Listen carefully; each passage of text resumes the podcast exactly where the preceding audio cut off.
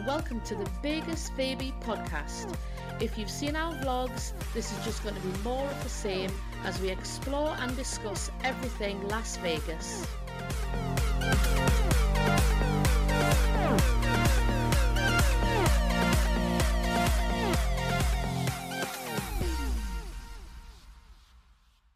Hello and welcome back to the Vegas Baby podcast. As many of you will know, we've taken quite a long break, and that is for very many reasons which we won't go into here.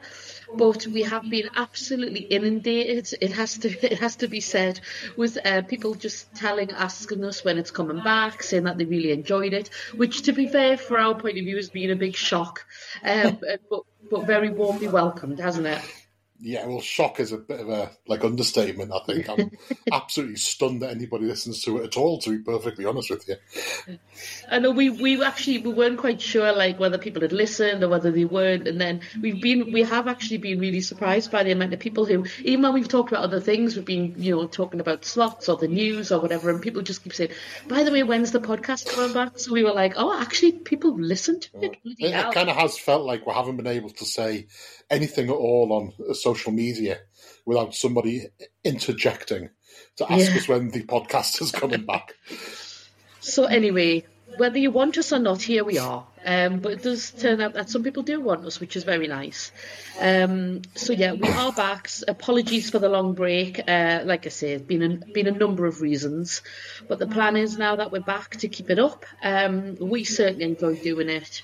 We talk enough about Vegas in our own lives, and it's quite nice to kind of bring it all together and just discuss it kind of openly with other people who love Vegas just as much as we do. So it's nice to be back.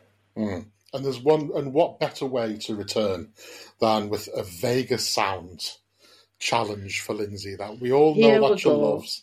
Now, I've been kind to her since she's out of a practice. I've been kind to her. I've taken one from one of our actual vlogs, so something that she literally lived through and saw and witnessed with her own ears. Can you witness with your ears? No, you can't. Anyway, witness with her own ears and eyes. So it's a very, very easy one. There is a slight downside, though. It's going to be half a second, isn't it? Well, it's not quite a second. It's joking? I was messing about with that. It's maybe 3/4 of a second. It's not even a second. Mm. Well, as you know, I excel at speed and all things. So, it's... Michael, how the hell am I supposed to get this? But I'm very out of practice, as you know, extremely out of practice with this. And we haven't really been watching as many vlogs as we should do lately because we've had other things going on. But so I'm just... You could have at least given us 2 or 3 seconds of something. Lindsay, you've got to back yourself. You're making excuses already. I want to hear how you're proper confident, how you can do this, how you're going to properly back yourself. Let's hear some positivity. Michael, I've lived with you for a long time now, and you never say thank you either. And so I know when you're setting me up to fail. Basically, that's what you're doing right now. I resent that. I resent that entirely. Anyway, right, hit me with it. Okay, it's very easy. You lived it. Any ideas? Well, it's really quiet, mind. Well, maybe turn up your speakers. Maybe turn up your kind of headphones. I know, but if I turn up my speakers, then you'll be really loud in my ears, and that's nobody wants that. Oh, it is ringing bells with us, though. Well, it should do. You lived it. I think you need to... Hang on, I'm going to turn my speakers right up. You don't talk, please. You just shut up for a minute and play the sound.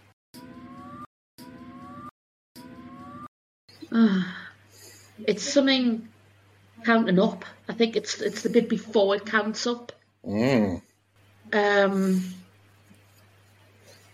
can actually... It's ringing, not ringing bells, but it's you know what I mean, when you can imagine it, you're sat in front of a slot. Like I say, this is taken directly from one of our vlogs. And in fact, if you want to know the reason why it's about 3/4 of a second long, it's because you wouldn't shut up for long enough during it. So you've really only got yourself to blame for this. I can't think, you know. Right. We'll have one more listener and then we'll move on and give you some time to think, shall we? But go on then. You know what? It's not when, you know, when we're playing the Parrots. Mm-hmm. And, you know, when you've got, oh, we're playing something, right, and you've got one and you've got the other bonus symbol and it's you're waiting for the third bonus symbol to land. Well, it could well be. Well, I think it's that. You know, and it does, like, the whole, it, like, speeds it up and makes a sound. Like, are you going to get that third bonus symbol? I think it's that. Well, listen, I'm going to need the name of a game. Listen, you can't, you know that you can't just get away with vague... But that's the noise, isn't it? I know that's the noise. That's the noise of... I'm unwilling to confirm or deny anything. No, I'm pretty sure that's the noise where you get the one and you get the two and it goes like, durr, like, come on, you're waiting for it to land, the third bonus symbol. What game is that? I'm going to have a little think, but it's definitely that. Oh, it came to us there and then it went. Came to us there and went. Well, do you want to move on and have a think? Yeah, move on. Oh, that's definitely that. Okay, it's, well... it's the waiting for the next well, symbol. What is it that you would like to talk about first? Well, we've covered some news this week on the website, so let's start with a bit of news. Oh, I just keep picturing that sound. It's going to drop. I know, it's almost as if the entire game has been designed just to wind you up. You know what, though? You know, when you said you can witness it with your eyes, I'm picturing the sound, if you know what I mean. Like, I'm picturing what I'm looking at when I hear that sound. You're witnessing with your ears. You're witnessing with your ears. Anyway, we'll go on to the first little bit of news from this week that came out, which was that legislation has been passed, supposedly, to stop any stopping or standing on the bridges of Las Vegas. The pedestrian bridges. So it's basically come out. It's now going to be illegal, in what they've said, and it can lead to imprisonment. I think it said something about 6 months imprisonment or $1,000 fine if you were caught stopping or standing on a pedestrian bridge in Vegas. Now, obviously, this has come up because a lot of the news or clickbaity stories have come up and said basically, like, it means you can't take photographs anymore on the bridges. You can't, you know, stop and look out on the bridges as you're walking past them, which, to be fair, some of the bridges have the best views, you know, like it's the only chance to really kind of get a nice, good, strict view right up the middle and things like that. And it's brought a lot about of, you know, well, you know, is there going to be somebody patrolling the bridges? Is there going to be cameras on there? How are they going to identify you? Like, there's a load of stuff that's come up about it. But I think, really, we all know, anybody who's been to Vegas recently, see, even in the last year and a half, there has been a huge increase in people on bridges. Certainly when we first used to go, there was always people selling water. That's what we always used to see, people selling water on bridges. And people who were maybe buskers, who were doing something and trying to get a bit of money. There's certainly been an increase since we've been going of like beggars on bridges, people with signs, people asking for money, and I can see how that would be. It's a hazard in terms of a pedestrian flow hazard. And there's also been more, which, to be fair, you get these in London as well. You get the people who are doing the little tricks. They're doing the con men. Yeah. They've got their three cups, and they're saying, you know, which tell us which ball the cup's under, and then they have their plants, don't they, who come over, and their plants win money, and they hand them, you know, hundreds of dollars, and then the people watching are like, oh, he's won it, I'm going to do it now, and then obviously it's a con, and they get loads of money out of you. And so there's been a little bit of, you know, did the police have power to move those people on before? Did they not have power to move them on? And the police have kind of said it's a more of a pedestrian flow issue. That's what they've said, because I think they're kind of not allowed to say we're not going to allow people to beg there or busk there or whatever else. Well, I think this is just all about, you know, like, as you say, having given themselves the power to move the people on that they want to move along. Yeah. Not, you know, I mean, obviously in Vegas, people, you know, it's a tourist city, so they want the Instagrammy photos and the selfies, and it looks like everybody's having a good time, and they want to show off the amazing sights. You know, they're obviously not going to stop people taking photos and videos and all of that kind of jazz, because it's not in their interests at all. It's just going to be when there's scam artists and beggars and people try to kind of sell you unlicensed stuff. Because, you know, I mean, you like mentioned people trying to like sell water. Nobody really knew what was in those bottles. You know, it might have been a tap water chilled for all we know, you know. Well, so, that's what they used to be, I think, didn't they? Yeah. So I mean, it's just about that. As you say, there's a lot of kind of complaints about it on social media. A lot of scaremongering, I would say, and trying to make it sound like the tourists are going to be the victims of some kind of new horrible authoritarian law. And it's just not the case, I think. Yeah, it has come up against some opposition as well. There's like a group that have basically said it's against the First Amendment of, you know, freedom of rights, and people are allowed to go and do their, you know, when they go on, they do their kind of preaching, speaking in the street and busking and things like that. So they, apparently this opposition group has said that it will go to legislation if it has to. So they're definitely campaigning against it. But if they can afford it too, I mean, it's, yeah. I mean, when you're talking, typically speaking, people who beg and busk don't have the resources to kind of go to court to kind of challenge a big law. You know, it's like it's very difficult to see. It's basically we have a kind of a saying in the UK: it's a storm in a teacup. Yeah, that's all it is. It's, you know, it's not going to affect anybody, like tourists and stuff. I mean, you might hear the odd story of the rule being misapplied and all of this, but you know, it's not going to affect anybody really. No. But I'm not opposed to it, to be honest with you. You know, I think that what they're trying to do, trying to get rid of the people who are there, I would be fine with that, to be perfectly honest. You know. Yeah. Well, we know you're not a fan of buskers anyway, Michael. Street entertainers. No, you know what, people? Nobody asked. Nobody asked you to bloody do it, right? Nobody asked you. Just get over yourselves, right? Nobody wants to hear. Just stop assuming that we want to hear your stupid little tunes. Anyway, this is a running thing, by the way, in our relationship, because I do give tips. I give tips out if I think people are, you know, busking, and I like them, and I appreciate what they're doing. So I'll give tips out, and it always ends up with Michael saying, "I didn't ask them to entertain me, so I'm not paying for it." But anyway. There are three things in this house that I'm not allowed to talk about. That's one of them.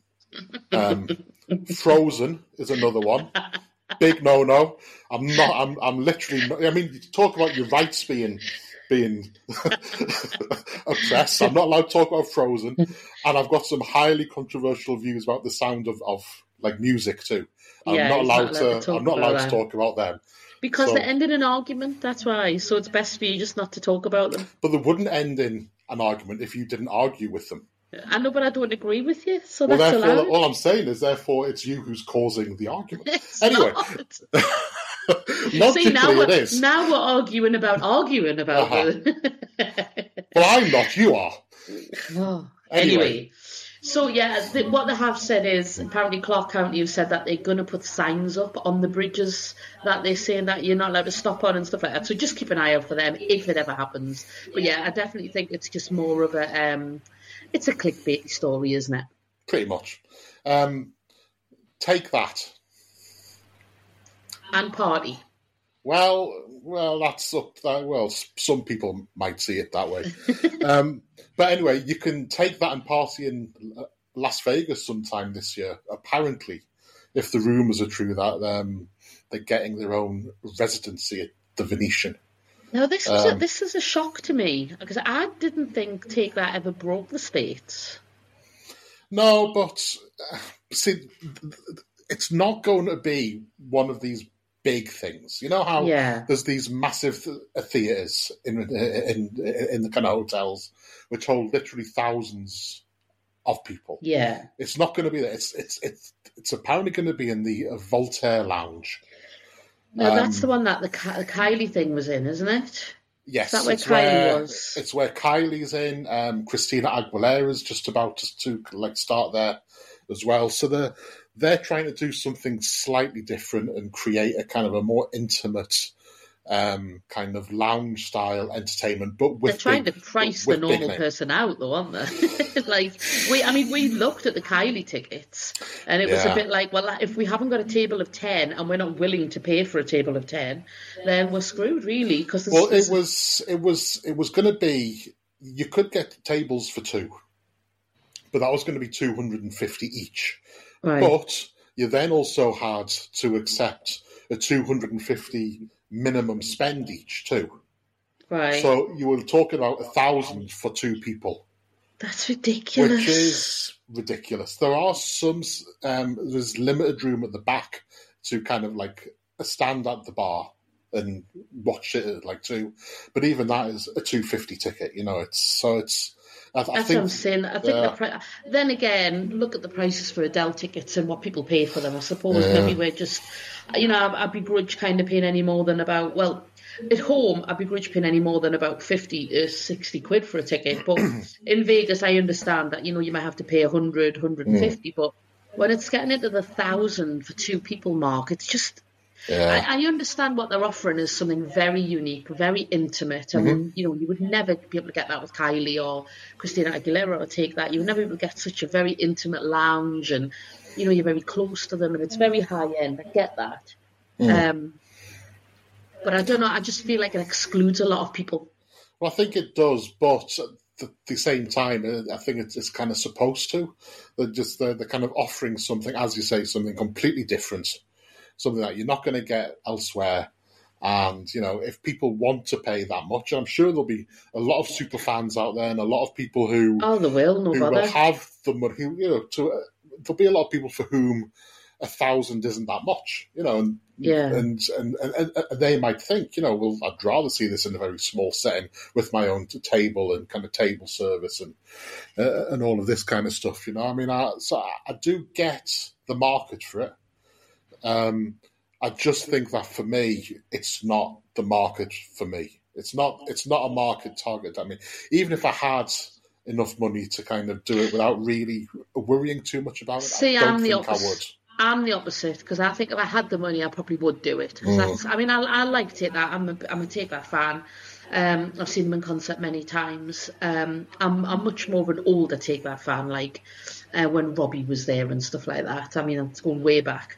But I've seen them in concert recently and stuff, and they're always very good at concert. Mm. So, but I'm the type that if I had the money where I didn't have to think about it, then I would go. Mm. But I just like to say, I suppose I'm bitter and twisted that I feel priced out from it.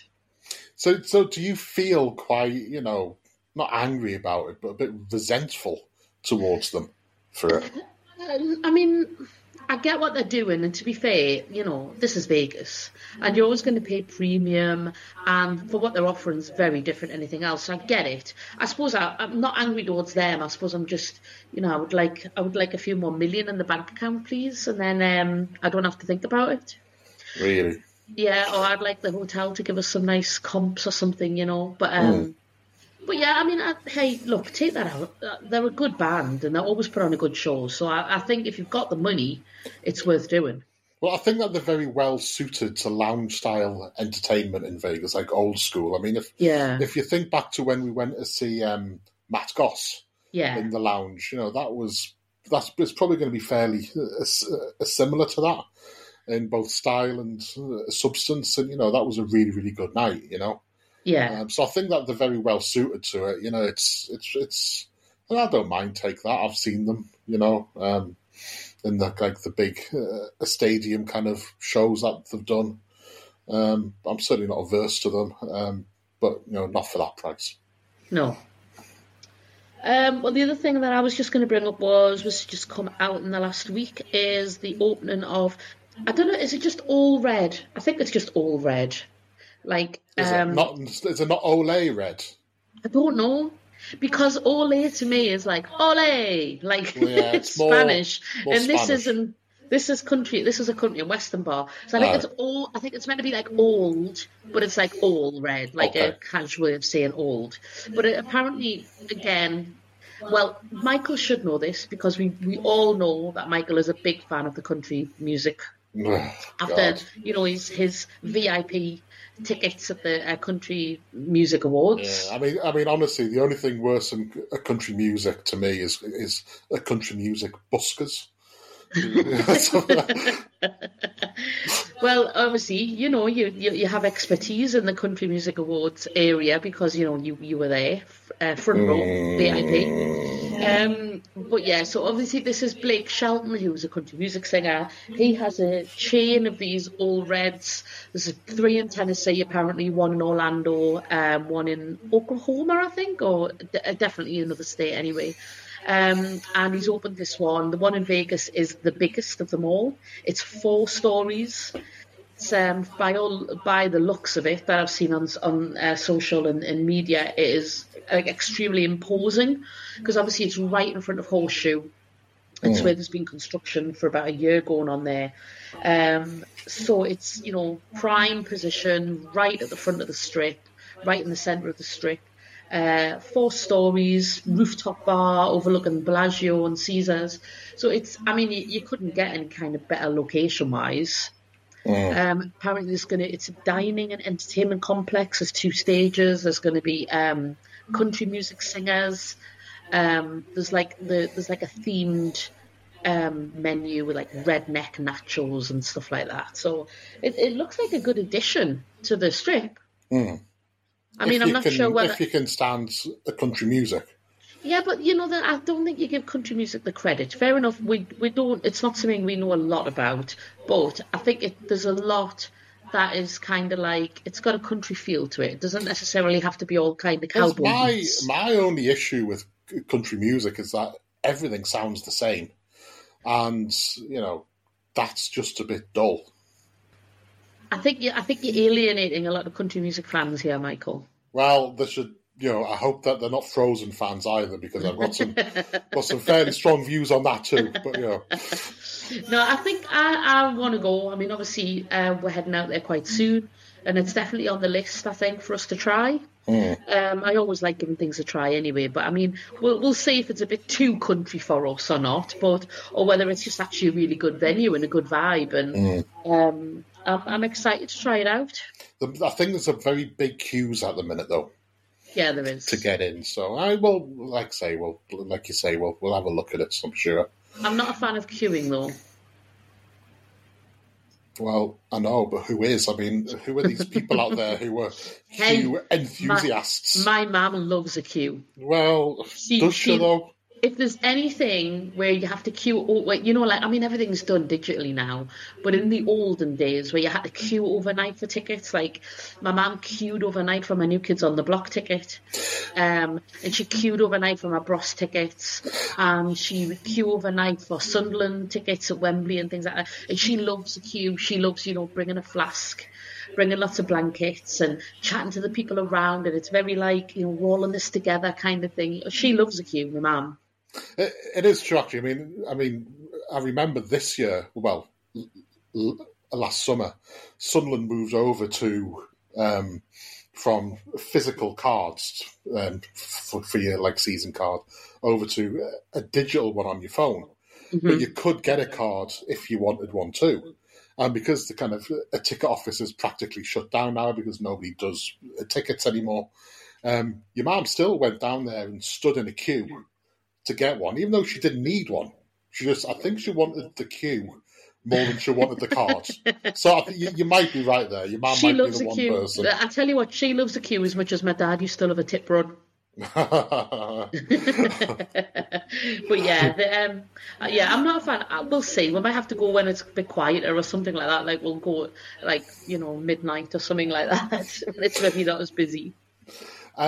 Speaking of things that I'm not a fan of, right? And by the way, just to be absolutely certain, when I say that, I'm talking about country music and not your a mom and dad. Right. Things I'm not a fan of, resort fees. Ah, yes. Right. We need to get into this a little bit because resort fees have went up this week at MGM. Yeah. And I feel a little bit bad because, I mean, it's been a few years really since we've been affected in any way by resort fees in Vegas. You know, it doesn't really apply to us. It used to, not so much anymore. But so I feel a bit bad for complaining about it, and yet I just can't not be annoyed by it as a concept. Yeah, I mean, I totally get it. I mean, we were talking about this before, a couple of days ago when it was kind of announced. So when we first, for people who are newbies to Vegas, resort fees do look like a total con, right? I get that completely. Because when we first went to Vegas, we went to a travel agent, which was quite cute when you think about it now. But anyway, we went to a travel agent. We'd never been to Vegas before. We didn't have a clue, to be fair. We were complete novices. We didn't know what hotel to stay in, how big the strip was. We knew nothing. So we went in and we said, right, let's, you know, we'll talk about it with the travel agent who will have the expertise that we don't. And she gave us a figure for... She was trying to get us to stay at Bally's, wasn't she? That was the original one she said. And we were like, no, we want to go somewhere like that's known, you know, like a Caesars or a Bellagio or something. And she was saying, oh, that's too expensive. And she was pointing us down like a more value hotel route. Anyway, she gave us... We must have looked very poor. Yeah, we do generally, don't we? Even these days, we don't spend much on clothes, so we're always going to look poor. Yeah. Anyway, so she gave us this figure, and she was like, "Oh, if you stay at the Bellagio, it's this figure, but if you stay at Bally's or Bally's or whatever you call it, it's this." And she kind of gave us an amount for a room fee. And then we were like, oh, God, that's a really good deal. And she was like, yeah, I know. And she was like, yeah, it's only that for the night. And she went, and then she kind of talked a bit more, and it was sent to location, blah, blah, blah, blah. And she said, just bear in mind, though, that that's not the price you'll pay. And we were like, well, what do you mean? She was like, well, this is just the basic room rate. And we were like, well, that's all we want. We just want a basic room. She was like, no. The way that it works in Vegas is this is your room rate. Then you pay the resort fee per night. And so we were like, right. And then she's, and then there's the tax on top. So we just looked back like a little bit like, what do you mean? Like, it was completely baffled. And then it's only really, obviously now that we go regularly, we know much more about it, that we understand how it works. But for novices, they don't. And I think we differ on this a little bit, because I don't think it's a con. I can see the business reason for it, but I do think it's very confusing. And I think to newbies, it can be very frustrating, and it can feel suspicious. I think it can feel suspicious. So why don't you explain to us the business reason? Because I can't really see them, to be perfectly honest, Well, the business reasons for them is, well, one... there is a little bit of a con element to it, in that their prices look cheaper when you compare them to, you compare them to other strip hotels for a start, compare them to non-strip hotels, and you compare them to hotels in other cities. So it looks like, if you're comparing something like, I'm going to go to Seattle, I'm going to go to New York, I'm going to go to San Francisco, I'm going to go whatever, you can look at, actually, the room rates in Vegas are much cheaper. And so there's I think there was a little bit of an initial, we're going to attract them in with that, and then we're going to give them all the add-ons, like a car salesman does, to be fair, or, an insurance salesman or whatever else. But the main business reason for it, from their point of view, from the hotel's point of view, is so they sell a lot of their hotel rooms on third-party websites. So, all of the, Expedias and the, Travelocity and wherever else, all of these other third parties. Now, they take a commission, and Booking.com, things like that. They take a commission for every sale booked through their hotel, but the commission is based on the room rate.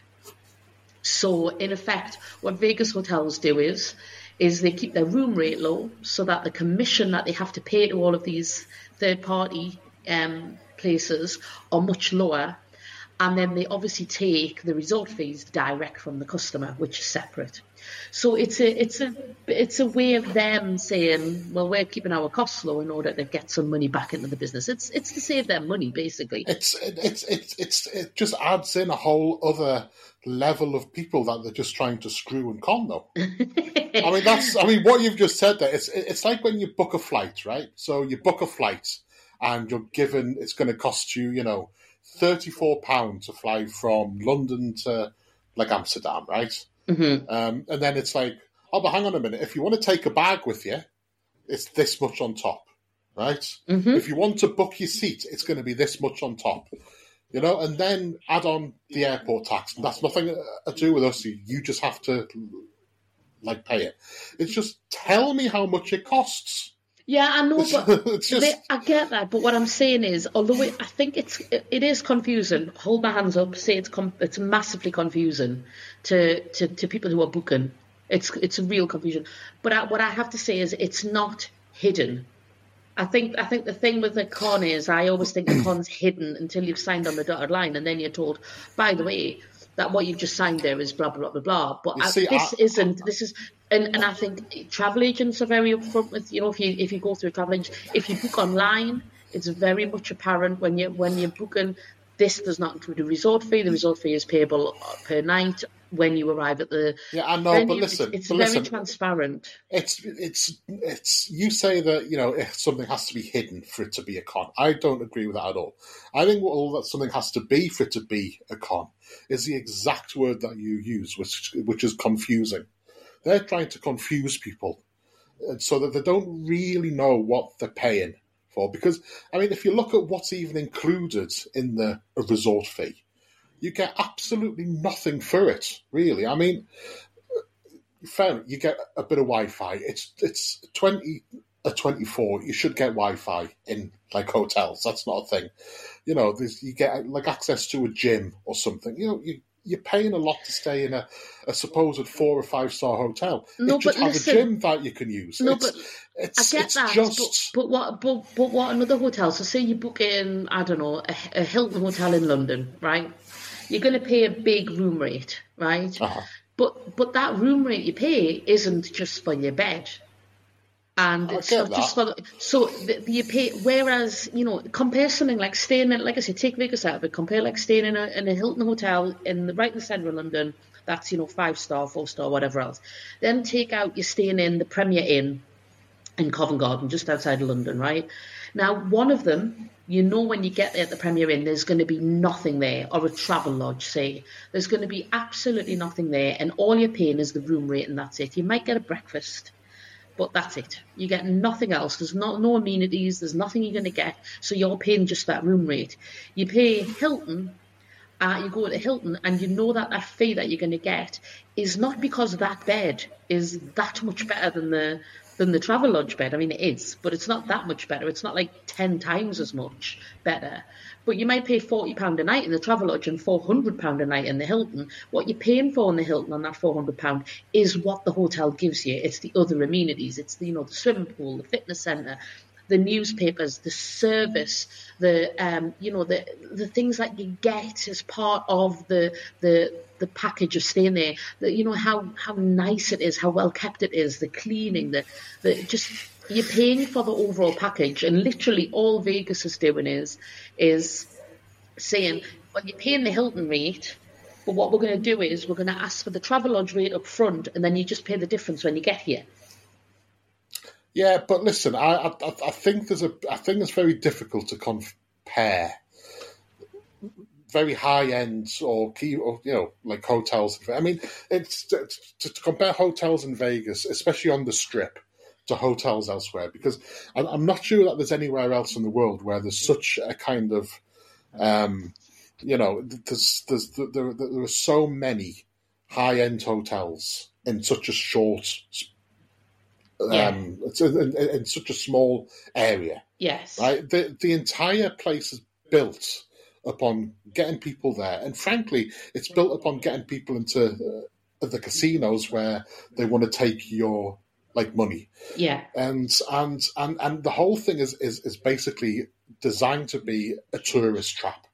Now, people go to Vegas and they empty their bank accounts, essentially. You know, they're just give people the kind of money, whether it's for food, whether it's for kind of drink, whatever it's for. And so I just think that when it comes to Vegas, they shouldn't be trying to, you know, to kind of con you out of money in this way. They're going to actually get it.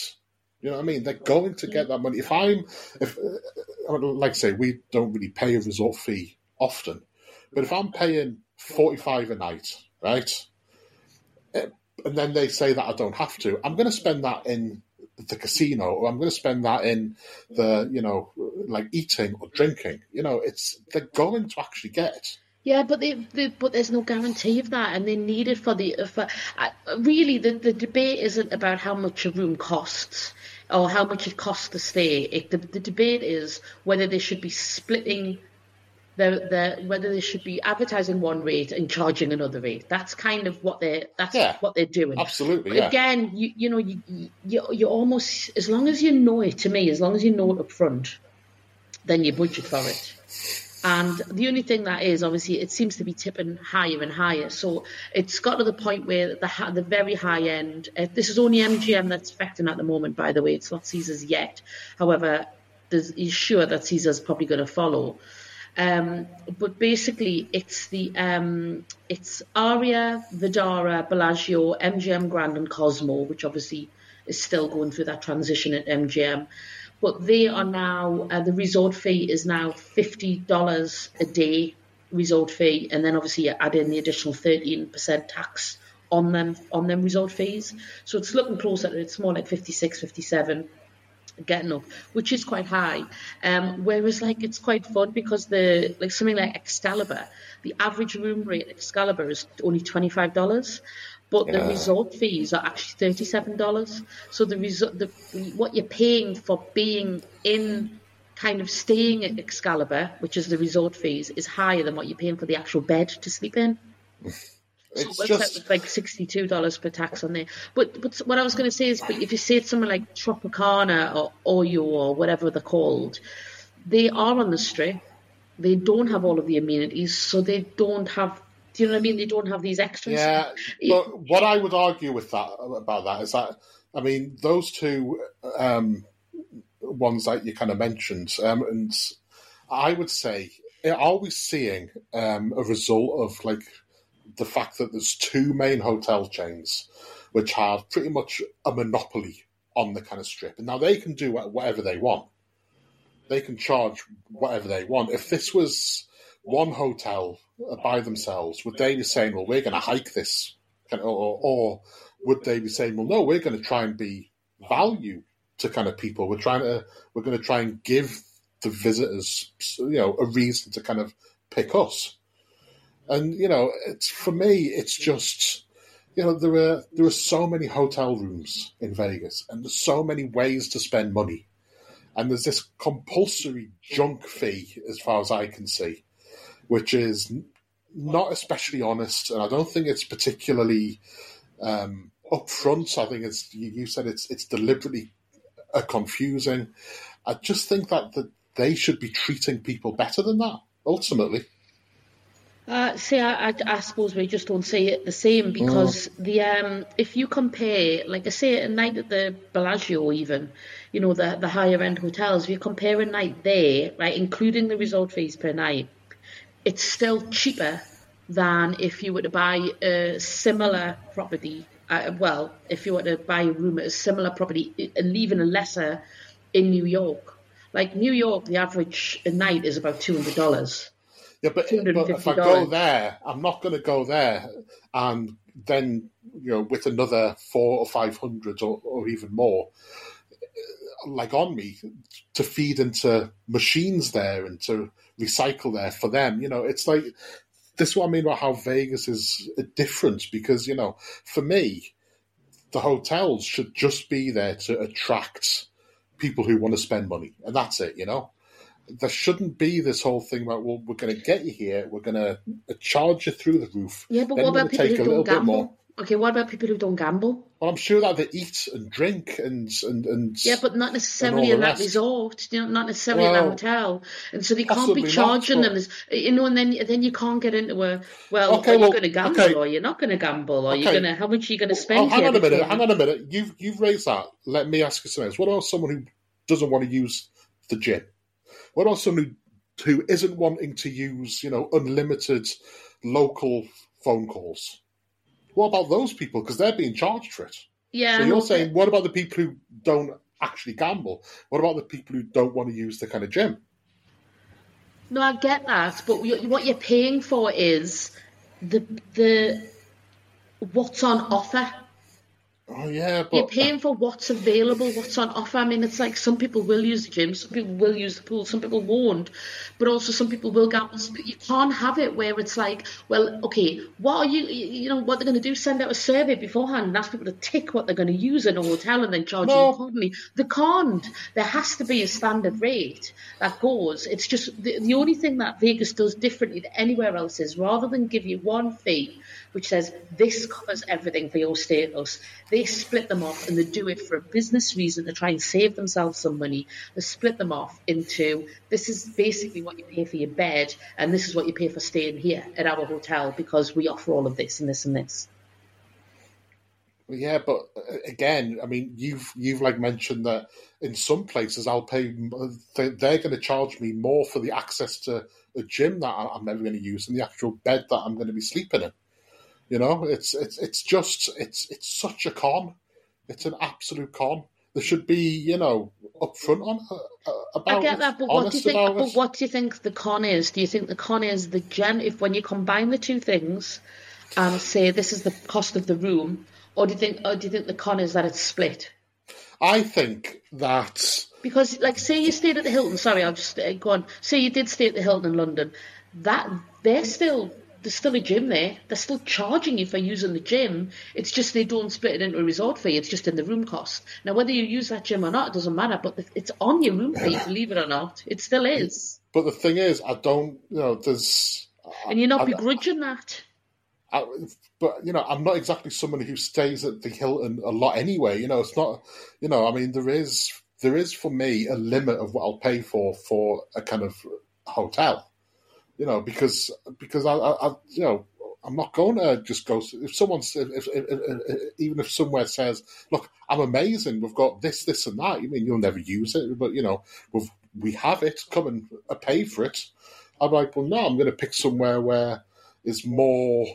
You know, it's going to give me more than I actually want. Whereas Vegas hotels say, well, no, you're going to pay it whether you want it or like not. But I can't go. And I can't go to say, well, I'm going to go to a kind of a lower end one and not pay a resort fee because I am going to pay one.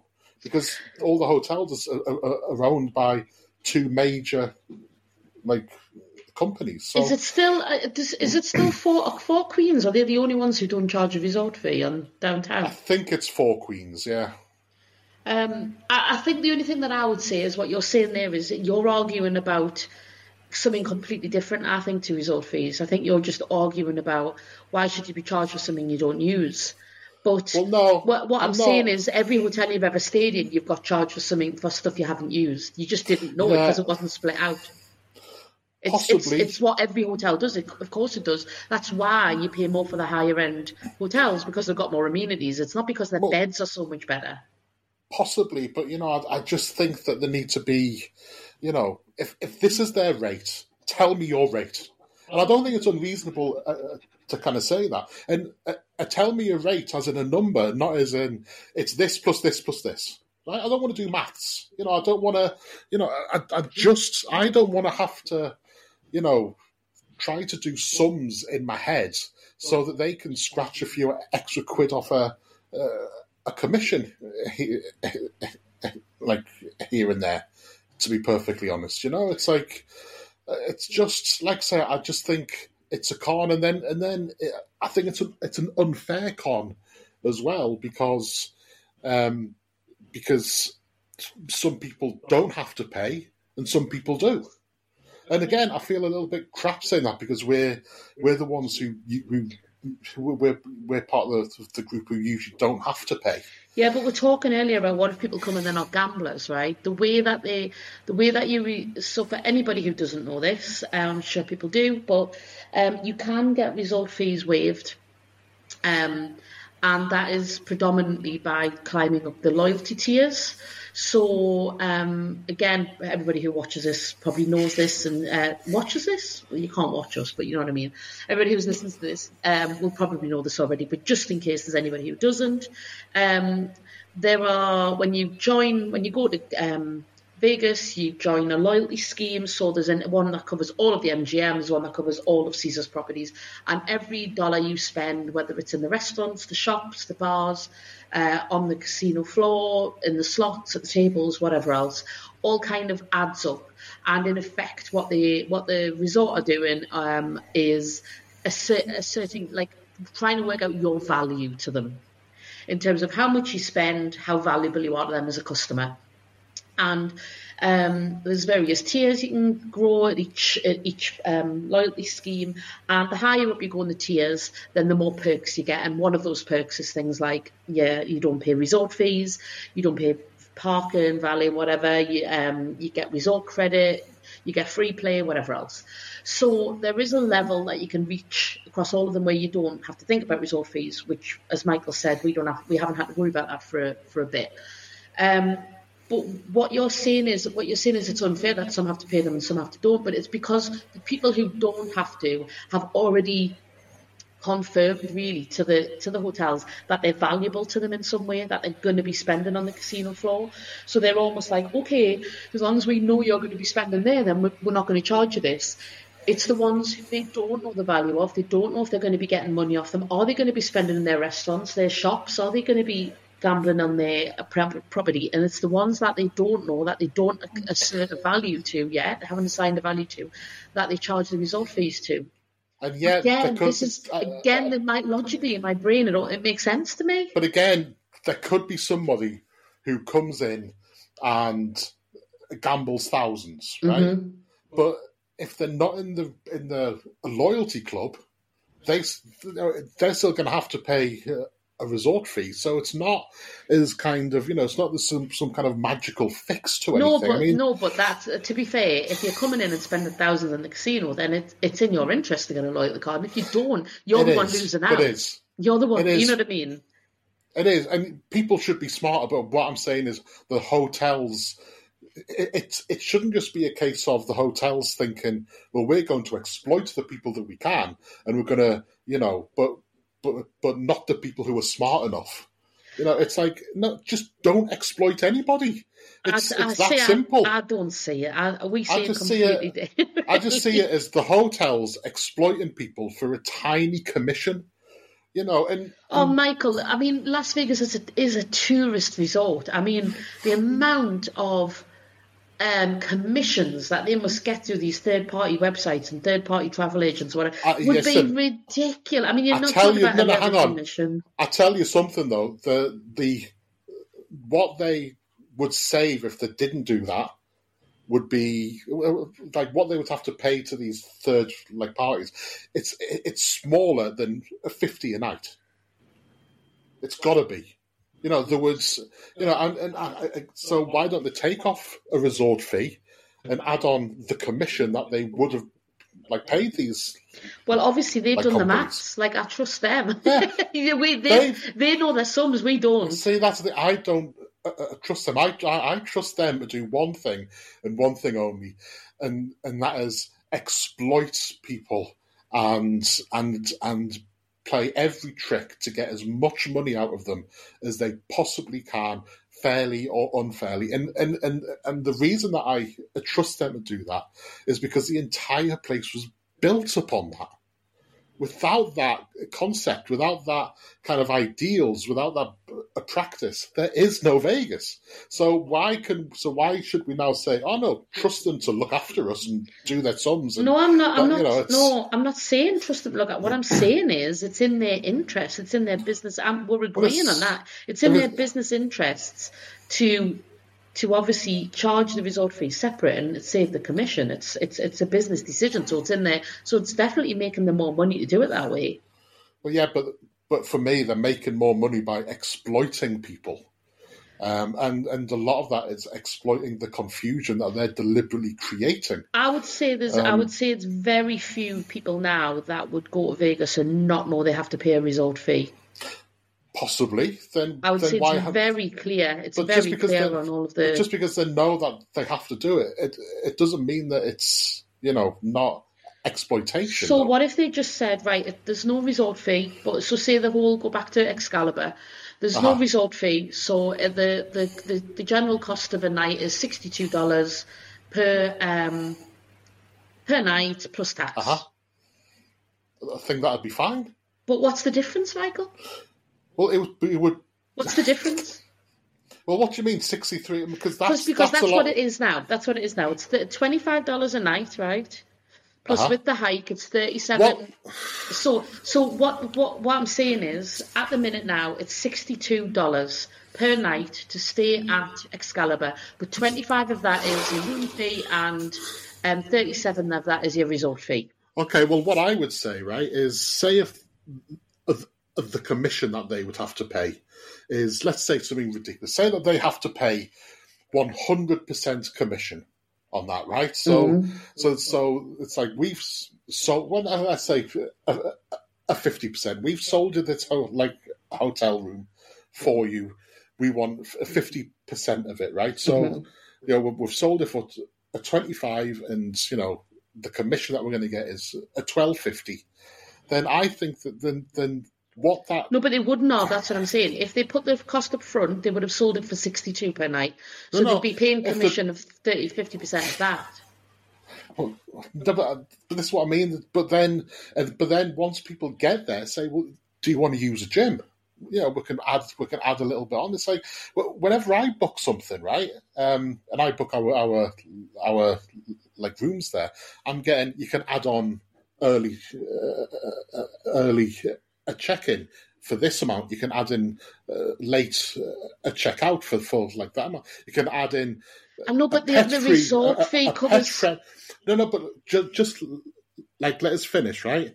Why couldn't you just kind of like? Why couldn't it be broken down and say, well, when I book, do you want Wi-Fi for this much? Do you want, you know, do you want to add in unlimited local calls into that? For this much, why does this have to be a kind of a big all-inclusive fee for things that you're not going to use? Because what you're talking about is completely impractical.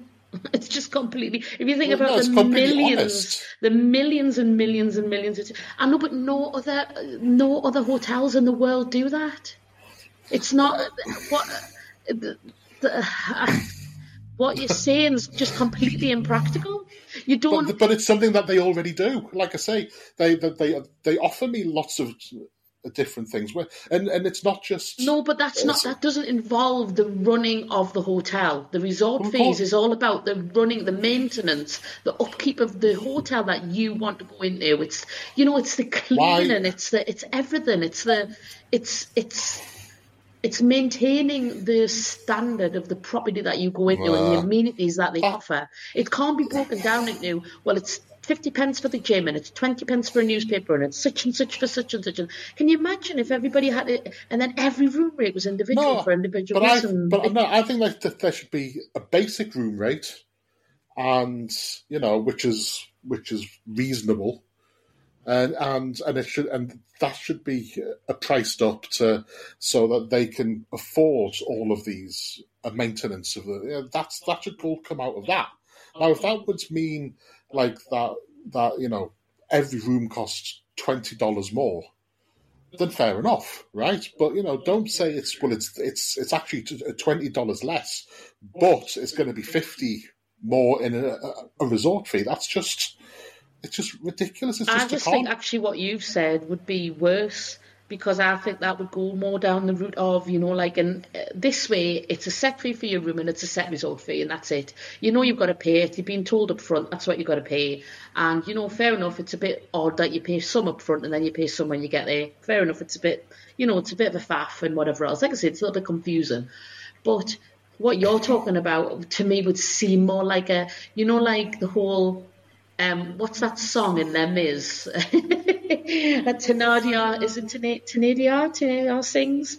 Where it's like, right, charge them for looking in the mirror, charge them if they want this, charge them if they want that, charge them, you know, just charge them for using the toilet, charge them for using this. If you had to get there and you were like, right, I've paid my room fee of this, and then when I get there, I have to, if I want Wi-Fi, I've got to add another such and such. Bloody hell, take that. If I want this... But it's them making it confusing. You said but they're not. It's two fees. It's a resort fee and a room fee, and that's it. Well, then, but you started this off by saying, I know it's confusing, but... It's confusing to newbies, I think, who just are used to it. In every other city, listen, they're used to one hotel rate, and that's it. It's confusing to me.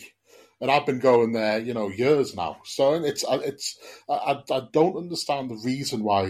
they do it. I don't understand the reason why they want to con people. I don't understand the reason why they want to exploit people. Well, I don't think it's any of them. I don't think it's any of them. I just think it's a system that they use in Vegas, and as long as you know about the system, that's it. Well, possibly, but you know, I just think it's a con. You know, I don't understand why I'm supposed to kind of trust it when they're not being honest with me about how much I'm going to pay for a room. Mm. Fine print is, you know, it's fine, right? It's if we all have to check this box and everything, but, you know, it's just be honest about it. It looks like they're not being honest. And it looks like, you know, you kind of get there and they charge a ridiculous amount, which only ever goes up, by the way. What you receive for it never increases. Well, everything, costs go up, don't they? Well, yeah, but the cost of running things goes up, the cost of providing things goes up. It's inflation. You're not going to ever expect fees to not go up. No, but you can expect a little bit, you know, but you can expect of it to maintain the value, if you know what I mean. I don't know when their last hike was. I don't know how long it's been, to be fair. I don't know how long they've maintained the prices they have. But I think it's, if you aren't aware, for people listening, if you aren't aware of resort fees, it's something very much to just get yourself familiar with, because literally it can double or you know, more than double what you think you're paying when you arrive in Vegas. So that's definitely worth checking out. And the other thing to check out is, or that you might not be aware of, is this, when you arrive, they generally swipe your card and take like a bond, I don't know what the proper word is for it. A deposit. It's just a security. A deposit. It's in case you kind of trash the room. Yeah, but it physically comes out of your bank and then goes back in afterwards. So if you've only got so much in your bank account and you give them that card, then you can't. You know, you might struggle to withdraw from that card if you don't have enough money and things like that. So that's another thing to be aware of. But that's not something you lose. You do get that back as long as you haven't trashed the room in the process. Just the other thing, the other way, quickly, before we move on, to get your resort fees taken off is if you've got complaints about the hotel, if you've had problems, if there's been issues with things, if there's some issues with your room, things not working, things damaged, things whatever else, and you make a complaint. That's one thing that you can ask for. You can ask for the resort fees to be taken off. So that's just something else to be aware of as well. So it's always worth asking. Yeah, I would say it's always worth asking. And if you've gambled a lot, it's something that, you know, you would hope that you've got the tier that it's taken off anyway. But if you haven't, go along to the rewards desk at the end of your stay and ask, you know, is there anything we can do about your resort fees? Because especially if you've gambled quite a lot while you've been there. But also, I think something that's since we're talking about like MGM, I think maybe something that people don't monitor and don't watch quite so much as their comp dollars, so you kind of build it up over time, and you know, I think we've got about 200 or something at this point, but you don't think about using them Yeah, that you can use them to have resort fees taken off. Yeah, it's basically, you know, whenever you kind of leave, just go and say, look, well, what can you take off for me? And they'll usually look at your account anyway and say, well, we've got 200 here, we can take that off immediately, and then they might add a few more things. So it's just always worth asking. Yeah, but I think people should maybe pay more attention to their comp dollars than they really do. Yeah, to be honest. Definitely. Mm. Anyway, the debate rumbles on, and me and Michael will fight it out later. We will. I mean, ultimately, I think that, you know, you're happy to pay them, so you can if you want, and I'll just keep on not paying them. Well, how are we going to do that, happy, seeing as we share a room? Maybe we shouldn't. Maybe we should start having separate rooms when we go to Vegas. Hey? Just so you can have the privilege of paying resort fees, since you love them so much. Yeah. Well, considering we've got a joint bank account, that's not going to go down very well, is it? No, it's not going to work for me at all. Yeah. No. So the other thing we were going to, because we always usually have like a bit of a, that was more of a serious discussion, do you think? It did get a little bit heated at times. So anybody listening to this who maybe doesn't know us as well might think that we're like, you know, going to be arguing and shouting at each other later on and fisticuffs and stuff, but no, this is just what we normally do, to be fair. Light-hearted bickering, I think it's called. Yeah. So anyway, we thought we'd, for the other kind of main subject of this week's podcast, we thought we'd do something a little bit more Vegas-y, slotty, fun kind of discussion, didn't we? Do you want to lead on this? Yeah. I mean, I want to ask you, because obviously you've got a serious gambling problem.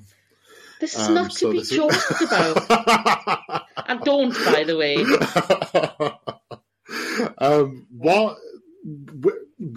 There were so many slots in Vegas now and so many different versions of the same thing.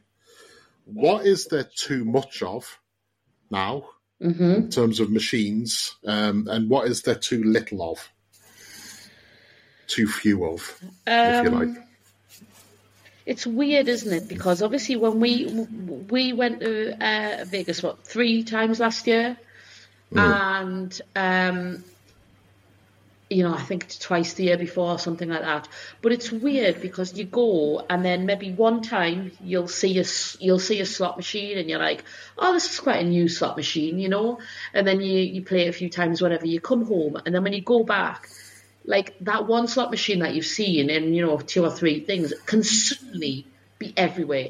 There can be banks of them everywhere. Firecrackers, for example. Yeah. Firecrackers, yeah. What's the one that you call the dangly one? Oh, Prosperity Pearl. Prosperity Pearl. I remember we saw a couple of them, Prosperity Pearl, one time we went, and then we went back like 3 months later, and literally it was like Prosperity Pearl coming out your ears. It was just everywhere.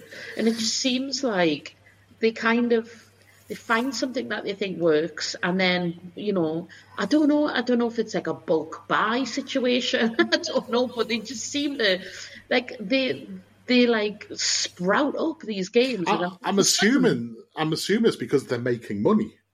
This is the thing, you know. I'm assuming that they've kind of like watch how many times they're being played and how kind of what kind of margins they kind of suppose. But they wouldn't be popular by players unless they were winning money too. Do you know what I mean? Unless they had good, you know, there was a good RTP on them. Well, or the people. Well, you say that, but how much do we play Huff and More Puff? Even though it hates us, you know, I would be terrified to see our overall historic profit and loss account on Huff and More Puff. You know, I mean. And yet, we're going to go to Vegas next time. I'm going to walk into a casino on the very first night. It's going to be one of the very first games that I play. And I'm probably going to play it every single time, every single day after that too. I know. So, you know. But it's those little yellow hats, isn't it? They just do something, the little yellow hats. I don't know what it is. But I tell you the thing that annoys me a little bit in casinos, and I might not be popular for this, is Buffalo. Buffalo winds me up, and I'm not. It didn't when it gave you a major. I don't remember you being wound up when that happened. No, I wasn't. But it's the amount of versions of Buffalo. Like, I get so confused by them. Like the Ascension one, and then there's the the arras. One. The arras. Yeah, the arras, as you call it.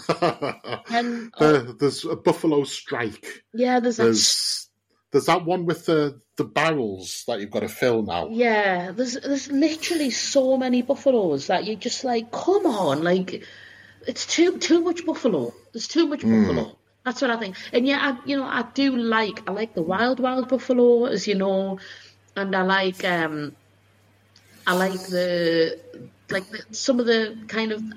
ones I've won the major on, like the Link ones. But I don't know, other than that, I just see reams and reams and whole circles of buffalo, and I'm just like, just stop with the buffalo, like come up with another theme, do something else. So to me, I feel like there's too many buffaloes. Yeah, I definitely think there are too many versions of that. I mean, there are some versions of it which are absolute nonsense. They're absolute crap, And they're just, I mean, for me, I think they were getting too many of these, like a Buffalo Strike, where they make you, they put you on like a little clock, and they try to encourage you to play faster. Yeah, as part of, and call it a like bonus. I think they were getting too many of them, and obviously, But again, people must play them because that's why they keep on getting rolled out. They must be making money. The one thing that we know about Vegas is, things that don't make money there don't last long, Well, this is the thing about Chicken Fox, isn't it? So we, obviously, when we played Chicken Fox on that last game, we played it twice, won both times, won fairly big both times. And all we got was people saying, can't wait to play it, can't go next week, can't wait to play it, blah, blah, blah, blah. I must play this, it's on top of my playlist, all of this. We got loads of great feedback about it. And then we got a few messages about 1 to 2 weeks after we came back. So we came back, end of October, something like that. And we got a few messages in November, people saying they played it, some saying that they'd won big on, some saying they'd lost everything on it, as you do. And then from December onwards, we started getting messages saying, I've searched all over Cosmo, I can't find Chicken Fox, where was it? Or people saying, I've been all up and down the strip, I can't find it in any casinos, where was it? Blah, blah, blah. So we kept replying back individually saying, no, it was in Cosmo, it was exactly this location, whatever else. And then we've obviously since received quite a few messages from people who said, I mean, the Cosmo staff must be wondering what the hell's going on. All of a sudden, all these people keep showing up and asking where this particular game is, because there was only one of them. And obviously the Cosmo management team, the casino manager, whatever else, has told people it's gone. We don't have it anymore. And nobody can find it anywhere in Vegas now at all. A lot of people are getting it mixed up with the Cluck Cluck Chicken one, which was our chicken bomb game, as we called it, which is the one where the chickens are little and then they grow really big and then they pop. It's not that one, obviously. It's the egg, chick, whatever it is, fox one. And we can't find that anywhere. Now, it's suspicious where that went. It was a Konami one, and where? I mean, the search for Chicken Fox, where the hell did it go? Well, you can find it online, but was it too profitable? Was it? Because it certainly isn't an old machine. I mean, maybe it just wasn't being played enough. I mean, this is the thing. No, because if it wasn't being played enough, they took it out, and then 300 people have gone and asked where it is. So, I don't know. I mean, would like to know. It's the mystery of the Chicken Fox. I would like the mystery of the Chicken Fox solved.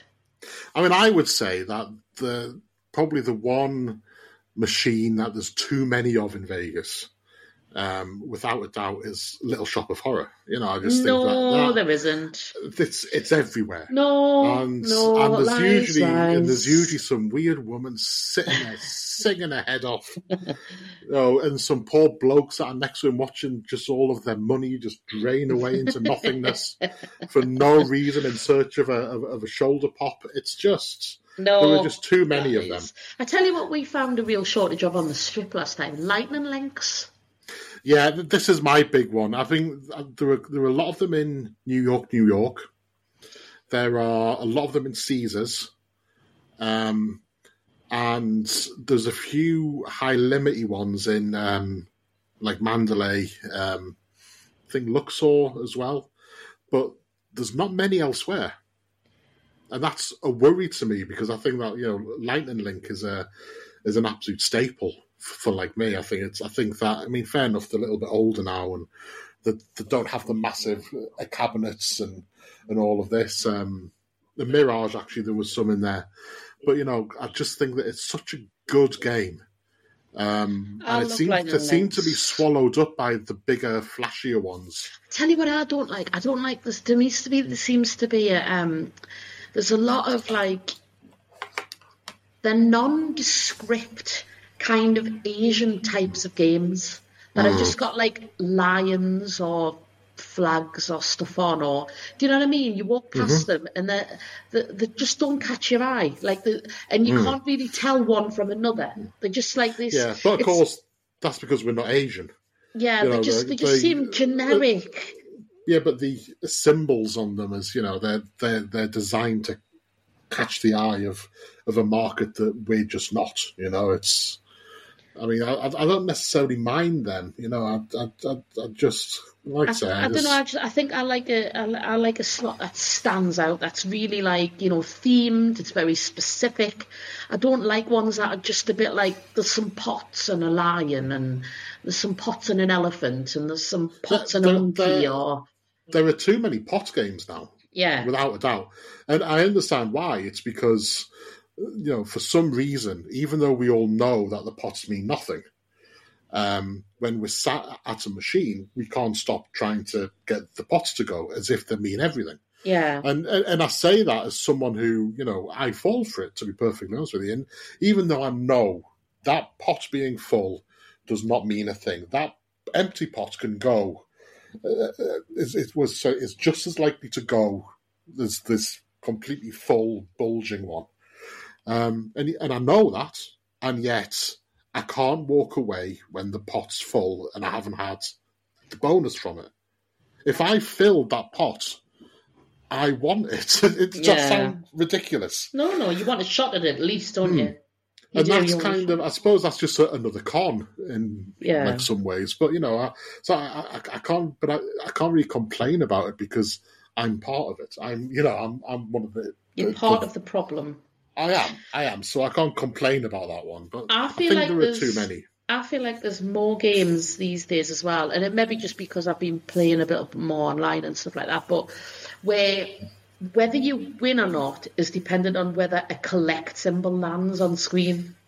So it's like, I suppose I'm very much a traditionalist. I love you need 3 bonus symbols or you need 6 balls. Like, I know it's very Dragon Link, it's very boring, it's very traditional, but I like that. And I like, you know, even the Wild Wilds where you need to get the wild, you need to get the 2 wilds, and then you get the numbers and whatever else. It's quite exciting.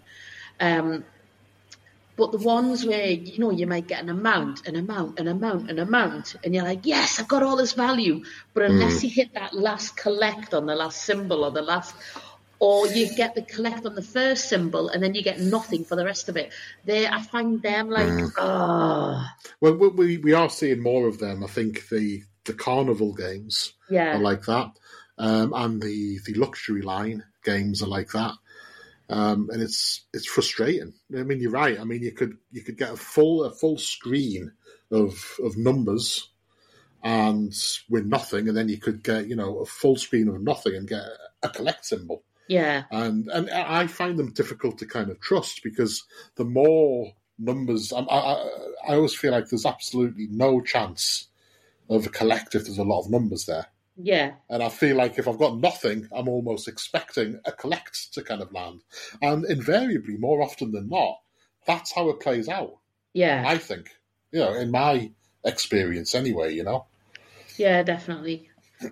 I think it's the same if we go down the hotel route. Like, you know, we always say from our point of view, we prefer the themed hotels.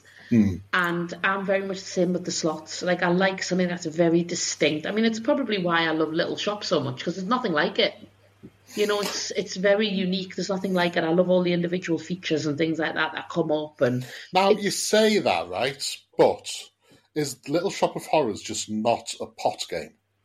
No, it's not. But is it? Because you've got to feed it, and then it grows, And the bigger that it gets, the more you expect it to go. Get what you're saying, but if you think about it, a lot of the pot games are just the pots and nothing else. Whereas that's got so many other little, you know, the features, the little videos that pop up and the little things that can happen. It does, but predominantly it's a pot game.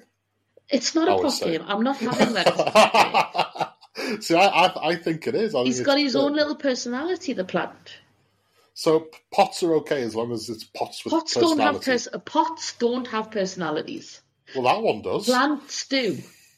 No, they don't. They do. Of course they don't.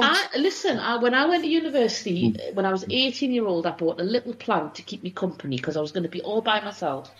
And that little plant followed me all the way through till I was about 40. It didn't. You picked it up and took it wherever you went. That's different. Well, it didn't follow me. It didn't follow you. No, but it stayed with me. It was my little companion, my little plant, until it just died. Actually, about 6-7 years ago. But it was there and it had a personality. Okay, you tell me.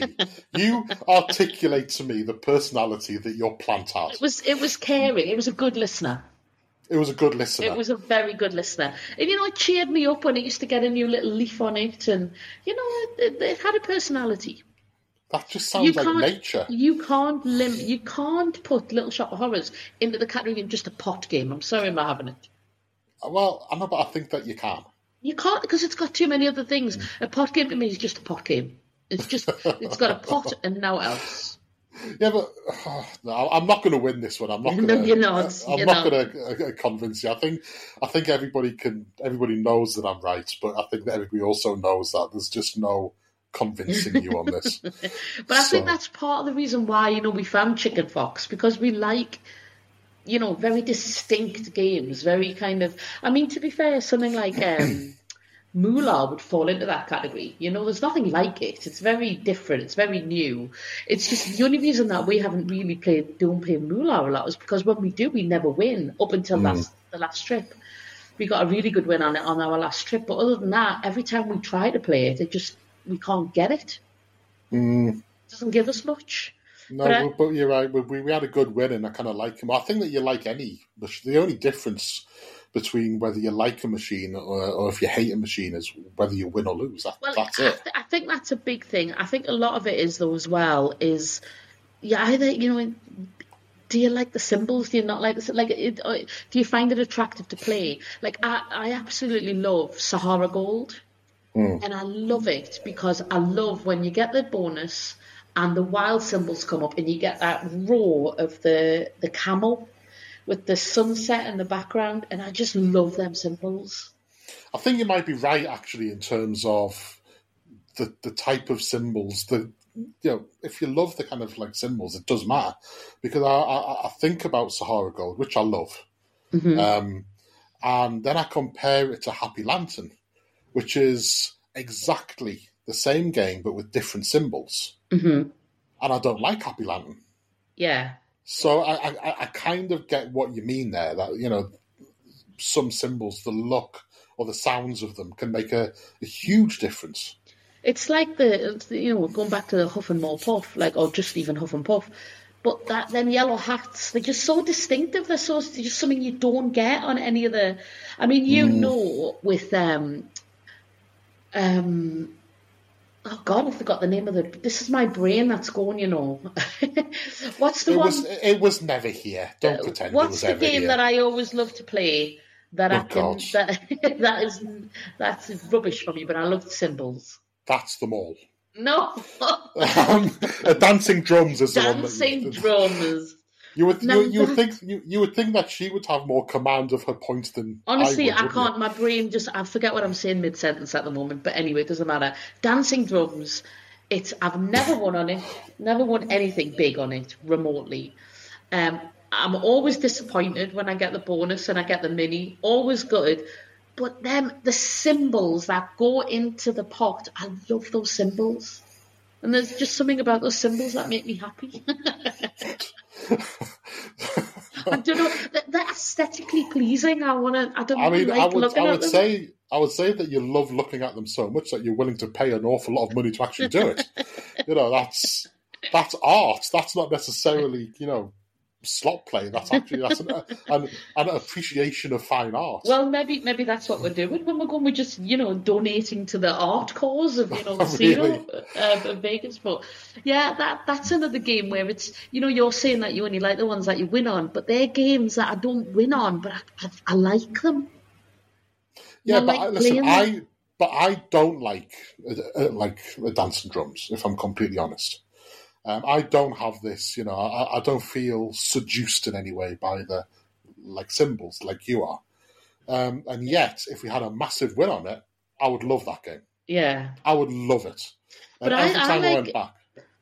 Sorry, even if we watch a vlog, someone else is playing Dancing Drums. You know this because you watch vlogs with me. If that symbol lands, I'm like, oh, don't I? I'm like, oh, I love them symbols. I'll be completely honest. It depends on who's actually playing it. There are some people that you just specifically don't want to win. We won't name anybody. That is shitty. Excuse me. I think there's you that has that more than me. You're right. I mean, Michael, I'm going to own it. That is very much you more than me. I'm going to own it. Listen, I'm saying you're right. There are people. There are vlogs that I watch, and I'm rooting for the kind of vlogger. I'm wanting them to win. And there are people. There are vlogs that I watch, and I'm kind of, you know, this is going to wind me up if they win. So, you know, it's you're rooting for the slot machine. Yes, exactly. Yeah, absolutely. Yeah. I'm just hoping that, and I hope this is like $1.47 or something. You know, so, you know, it's, you know, it's, but that's, you know, that's neither here nor kind of there, I guess. Well, but, I don't know. Like, I think that's something that I think you've confessed something there that might come back to bite you. And listen, I expect people watch me, and there'll be plenty of people who are kind of hoping that he's not going to win. You know, I get it. I completely get it. Well, I hope they don't think that about me. I hope they want me to win. I think it depends what game you're playing. Really? I think people want to see you win on Little Shop of Horrors. But lose on everything else. Thanks very much. Not so much they want you to lose. I just don't think that they necessarily care if you do or not. So, no, you've got some funny opinions. I might be completely wrong there. I mean, there might be some people out there who legitimately rooting for the vloggers when they kind of do it. And listen, there are some people, some vloggers that I am. I do legitimately want them to win. Don't be naming anybody, because then people who you're not naming, they're going to assume that's them. Listen, all I'll say is. There are more people like that than the people that I want to lose, you know? Yes. So, you know, significantly more, I would say. But, yeah, it's a funny one. I mean, I suppose it's a different conversation about when you kind of the difference between watching slots and playing slots, you know? Yeah. It's, when you don't have that financial stake in it, you know, it's like, what do you want to see? Yeah.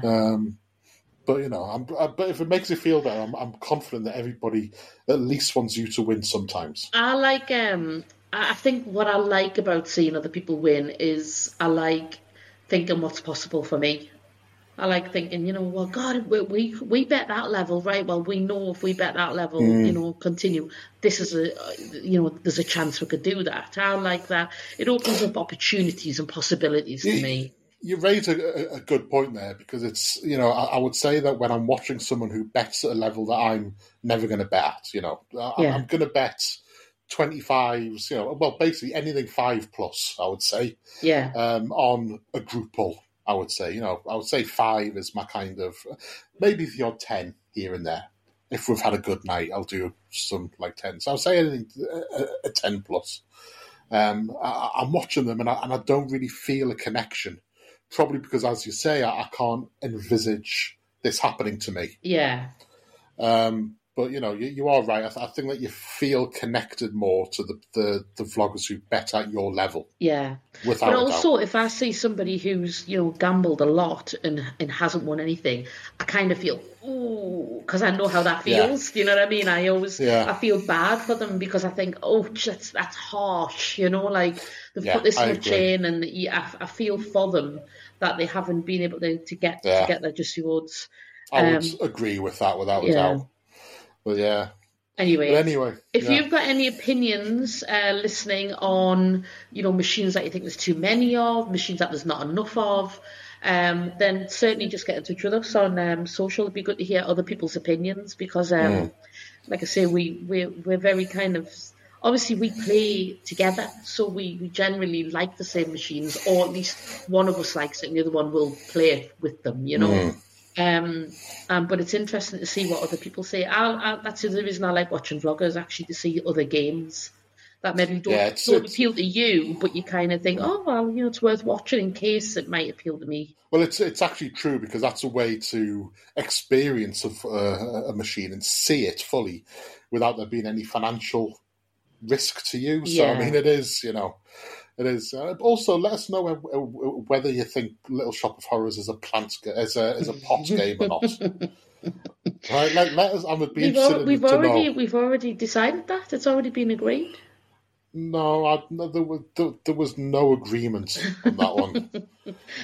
This is what you do all the time. Every time we discuss something, you say afterwards it was discussed and agreed, and it's like, no, it wasn't. It was discussed. It was discussed. It was certainly discussed how it was was definitely a pot game. Not a pot game, yeah. Someone said it. Someone said that's definitely a pot game. Yeah, and somebody said it's definitely not. Yes, I know, but the more credible person Here we go. There's nothing. There is no way you're more credible than me. So hang on a minute. Are you saying that you don't love it? Don't love what? Little Shop of Horrors. Mm-hmm. Well, that makes you less objective. Do you hate Little Shop of Horrors? No. No. Yeah, you do. No, I'm very neutral and objective on it. John Fib. I'm very neutral, very not objective. My God, people can smell the bullshit. I'm not kind of, you know, biased by my self-confessed and recorded love of it, and I feel that makes me very credible. But you know, everybody else can make up their own mind on that, you know.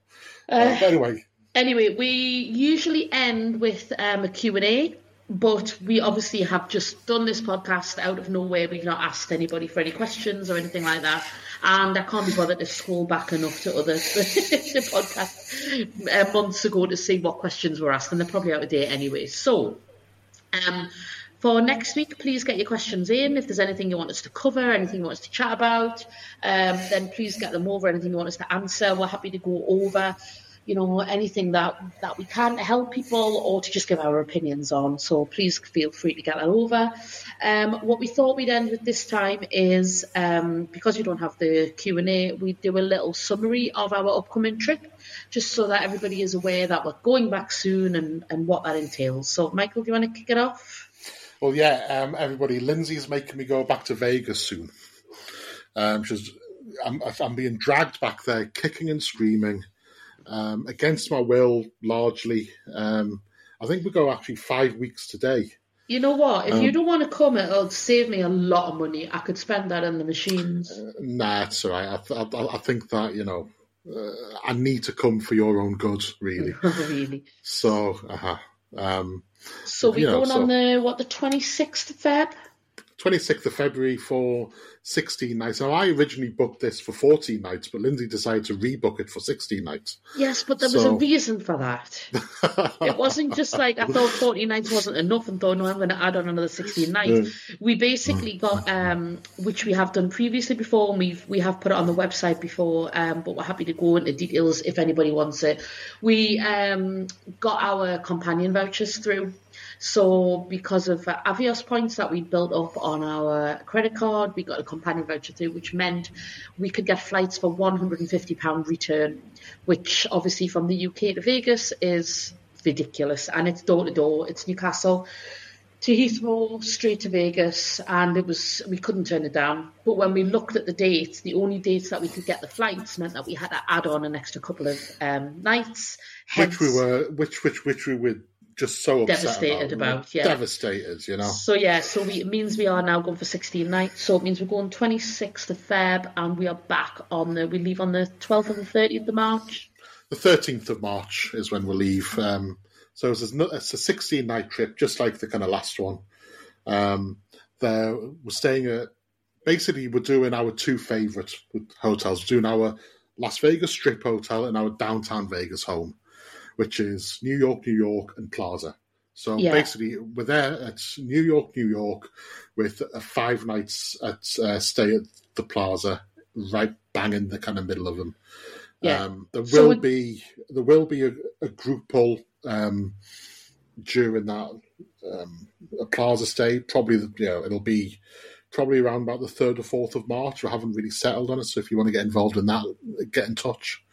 But yeah, that's what we're basically looking for. So we'll go to New York, New York, leaving to go to Plaza for 5 nights, then going back to New York, New York. And we're also seeing Madonna, because we were meant to be seeing her in October and she cancelled, and then she put it back in for March, which was obviously fantastic for us because we will go back then anyway. So I'm very excited for that. That's planned. It'll be my birthday when we're there as well. Yep. It'll be my 28th birthday. And we've got... Or is it 27th birthday? I'm not sure. It's one of the two. 47th, isn't it? No, that's yours. That's yours. Anyway, it's a birthday there. It's a birthday. It's definitely got a 4 in front of it, by the way. 24. It's 24 then, right? It's got a 4 in it, so no, 24. In front of it, I said. No, that doesn't sound Michael, right. Anyway. Michael. Yeah. Let's be honest. Okay. You are not going to pass for anything in its 20s or its 30s. That's cruel. Listen, everybody knows that I've got boyish charm. You were lucky to pass. You'll be lucky to pass for anything with a 4 in front of it. Most people think you're heading more towards the 50 things. Well, this is interesting because you're right. And I am a bit of an enigma because I have the boyish charm of a kind of a teen or 20s something. And yet I have the kind of worldly wisdom of a much older man. And you're completely delusional. Which would be a much, much older man who's lost his marbles. Yes, so I am a bit of an enigma age-wise. So let's just say 27, 28. People can pick one. I don't mind which, and we'll just go with that. How about that? No. Mm.